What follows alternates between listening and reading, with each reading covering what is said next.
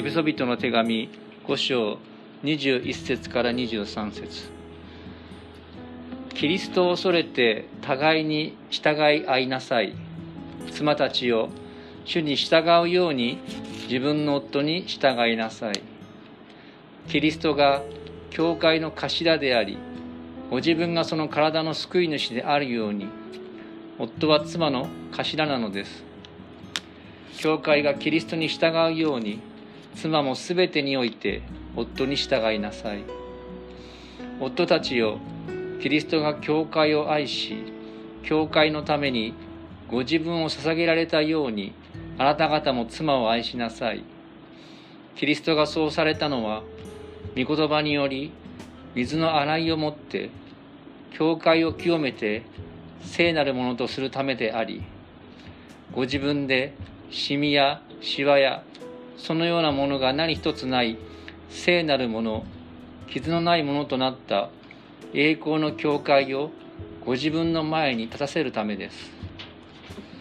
同様に夫たちも自分の妻を自分の体のように愛さなければなりません。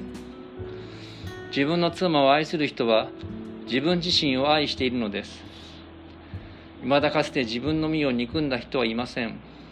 むしろそれを養い育てます。キリストも教会に対してそのようになさるのです。私たちはキリストの体の部分だからです。それゆえ男は父と母を離れその妻と結ばれ二人は一心同体となるのである。この奥義は偉大です。私はキリストと教会を指して言っているのです。それはそれとしてあなた方もそれぞれ自分の妻を自分と同じように愛しなさい。妻もまた自分の夫を敬いなさい。以上です。今日はここから「夫婦円満」と題して御言葉を取り次ぎます。皆さんおはようございます。本当にコロナに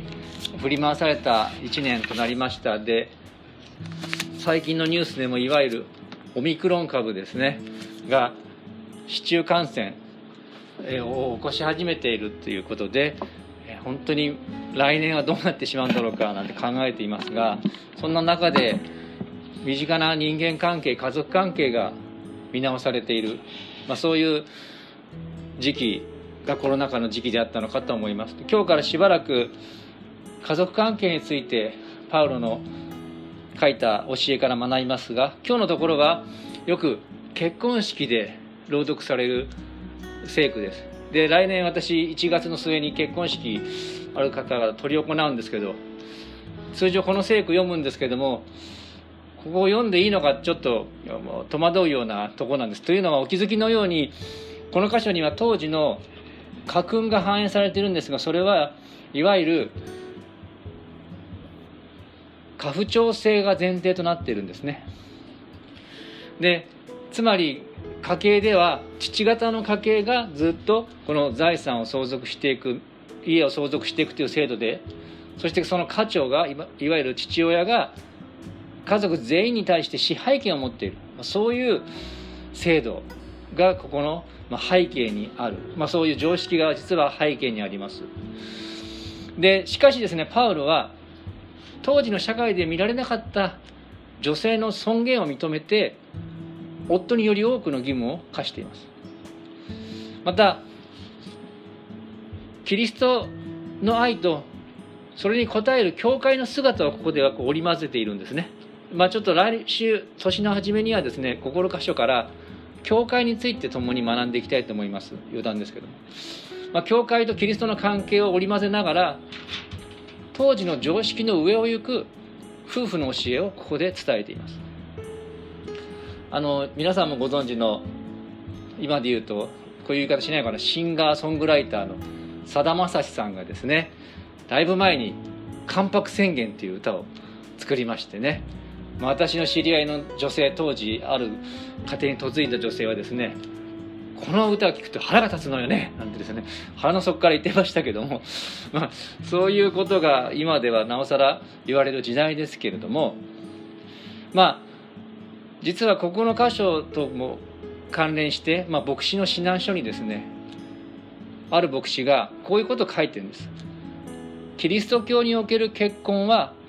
男女平等なものであり相互の尊敬に基づくべきである。そう言ってるんですね。ですからそのことを前提として3つのことを今日は学びます。まず夫への教え。2番目は妻への教え。そして最後に夫婦関係に関わる価値観。このことを取り上げて学んでいきましょう。まず最初夫たちへですね。ちょっとこの御言葉読んでみましょうか。5章25節。3はい。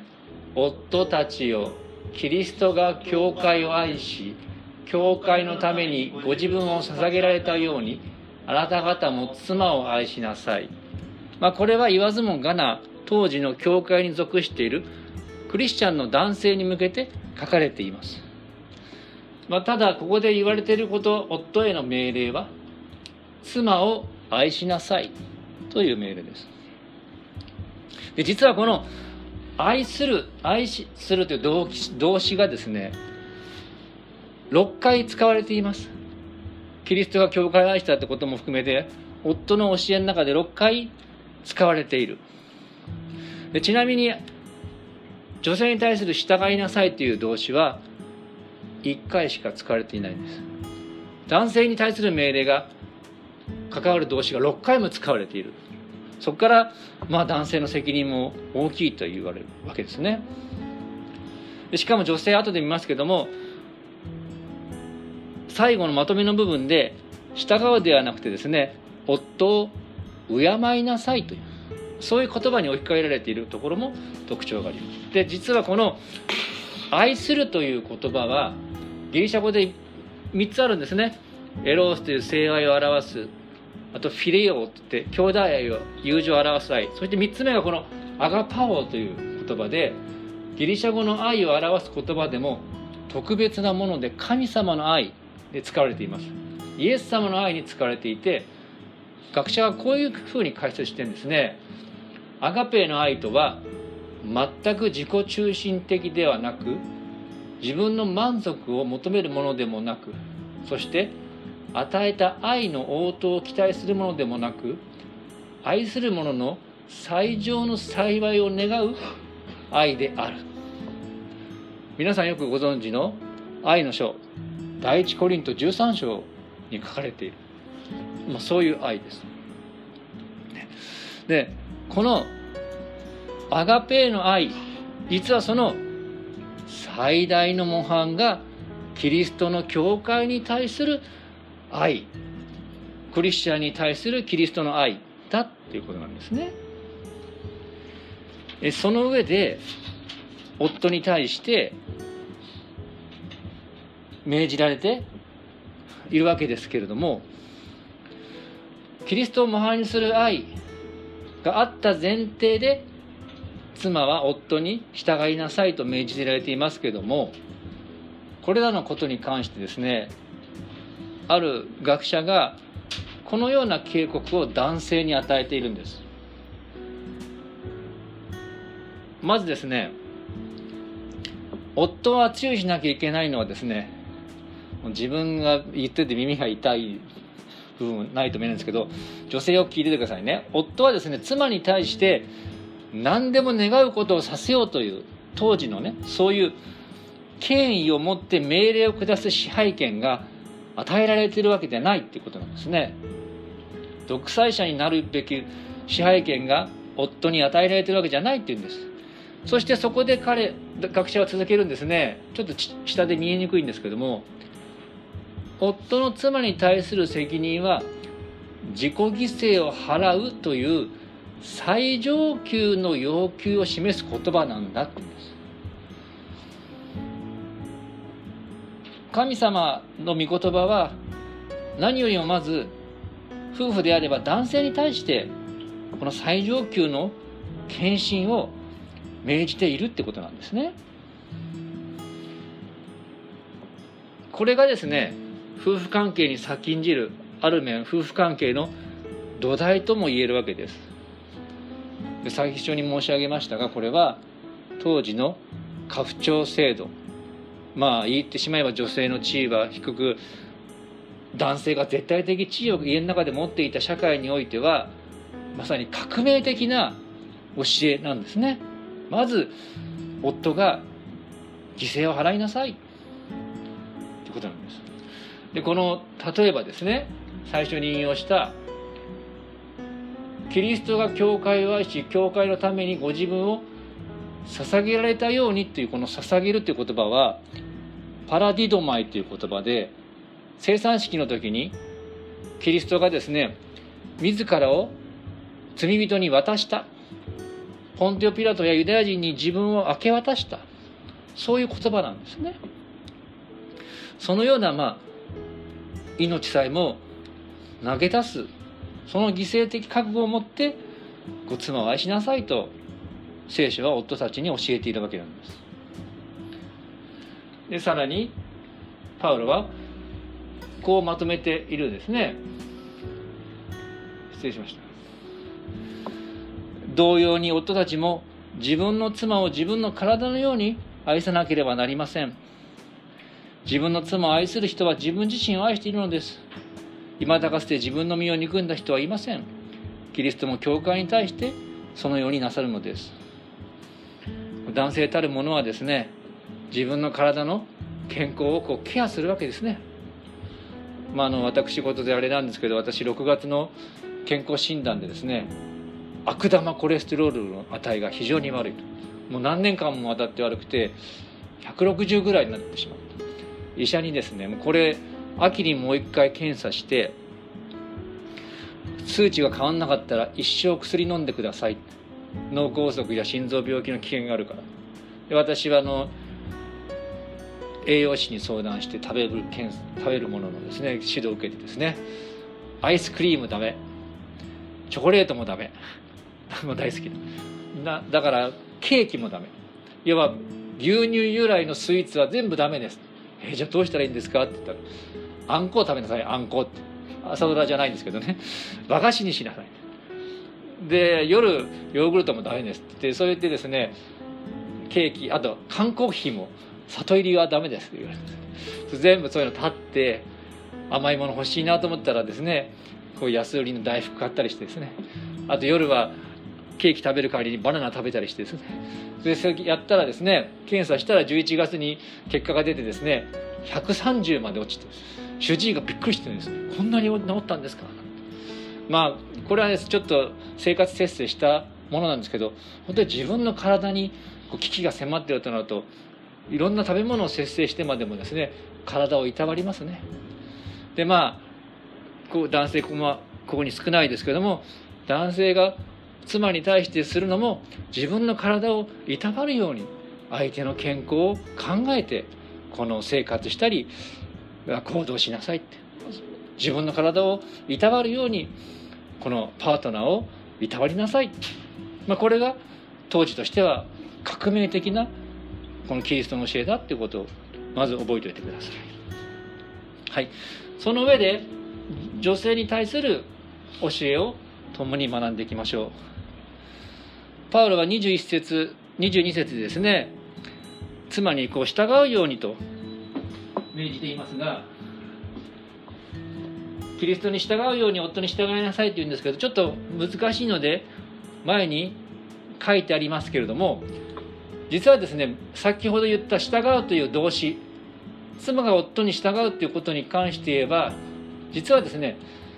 直接女性に対して従いなさいという形では使われていないんですね。ちょっと難しいんですけど5章の21節で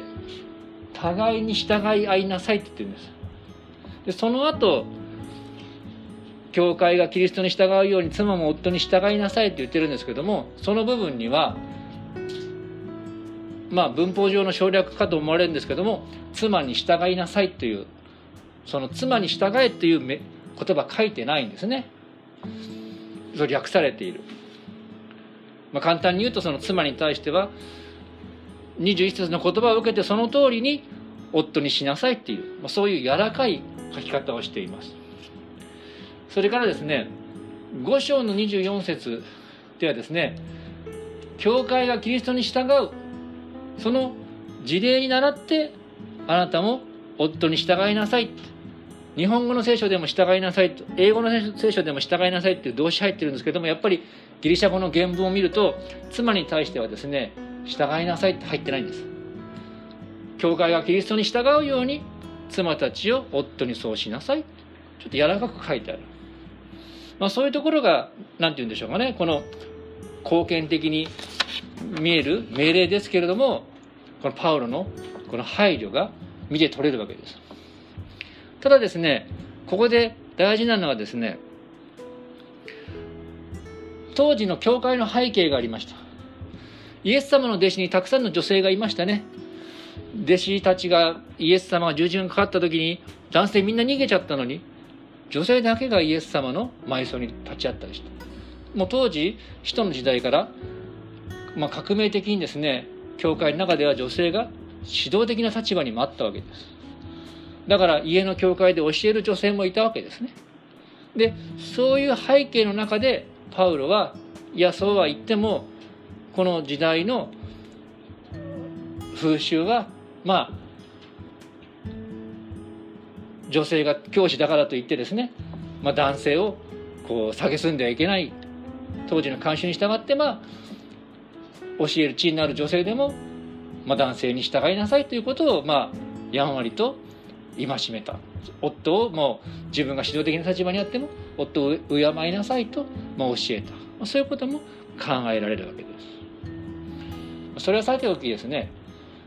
何度も言いますけどもここでパウロが語ってるのは男性も女性もこの夫婦両方クリスチャンで教会に語っているパターンなんですけども当時クリスチャン夫婦の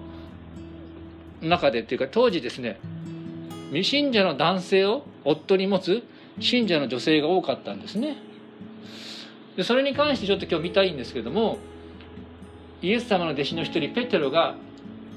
こういう言い方をしてます。未信者の夫を持つクリスチャン女性に対してこう教えています。読める方前の御言葉読んでみましょう。3はい。同じように妻たちを自分の夫に従いなさい。たとえ御言葉に従わない夫であっても妻の無言の振る舞いによって神のものとされるためです。夫はあなた方の神を恐れる純粋な生き方を目にするのです。まあこのようにですね未信者の旦那さんにあっても風習に従ってちゃんと従いなさい。パウロ教えています。まあ当然明らかにですね神に背く偶像を強要するような教えとかですね犯罪においてはもちろん例外なんですけども、まあ、このように未信者のパートナーを持つ女性に基本的な指針を当時の教会は教えていたようです。そしてまあそんな中でクリスチャンの女性に証としてパウロは、まあ、失礼しました。当時の教会はこういうことも進めていたんですね。第一ペテロ3章の3から5節。あなた方の飾りは紙を編んだり金の飾りをつけたり服を着飾ったりする外面的なものであってはいけません。むしろ柔和で穏やかな霊という朽ちることのないものを持つ心の中の隠れた人を飾りとしなさい。それこそ神の見舞いで価値あるものです。かつて神に望みを置いていた敬虔な女の人たちもそのように自分を装って夫に従ったのです。第一ペテロ3の3から5まあ誤解しないように申し上げますがこれはですね全くおしゃれをするなということじゃないんですね。すっぴんで街を歩けばいいとかですね。寝巻きのままあの街を歩けばいいとかそんなことではないわけです。もう皆さんご存知かと思いますけれども当時もそして今も外見外見が取り沙汰される風潮がありますね。SNS なんかでもこう自分の見栄えをすごくよく見せるようなそれいいとも悪いとも言いませんけどもそういう風潮がありますけどもそういう中で違う価値観を聖書が教えているということを今日共に共有したいと思うんですね。内面柔和で穏やかな霊という朽ちることのないものを持つ心の中の隠れた人を飾りとしなさいとそのようなまあいわゆるビーイングですね。主にあるビーイングで勝負しなさいと聖書を教えてるわけです。まあ、そのような神を恐れ従っていく。そしてそのようなクリスチャンの女性の生き様祈りを通してこの神様が救いをですね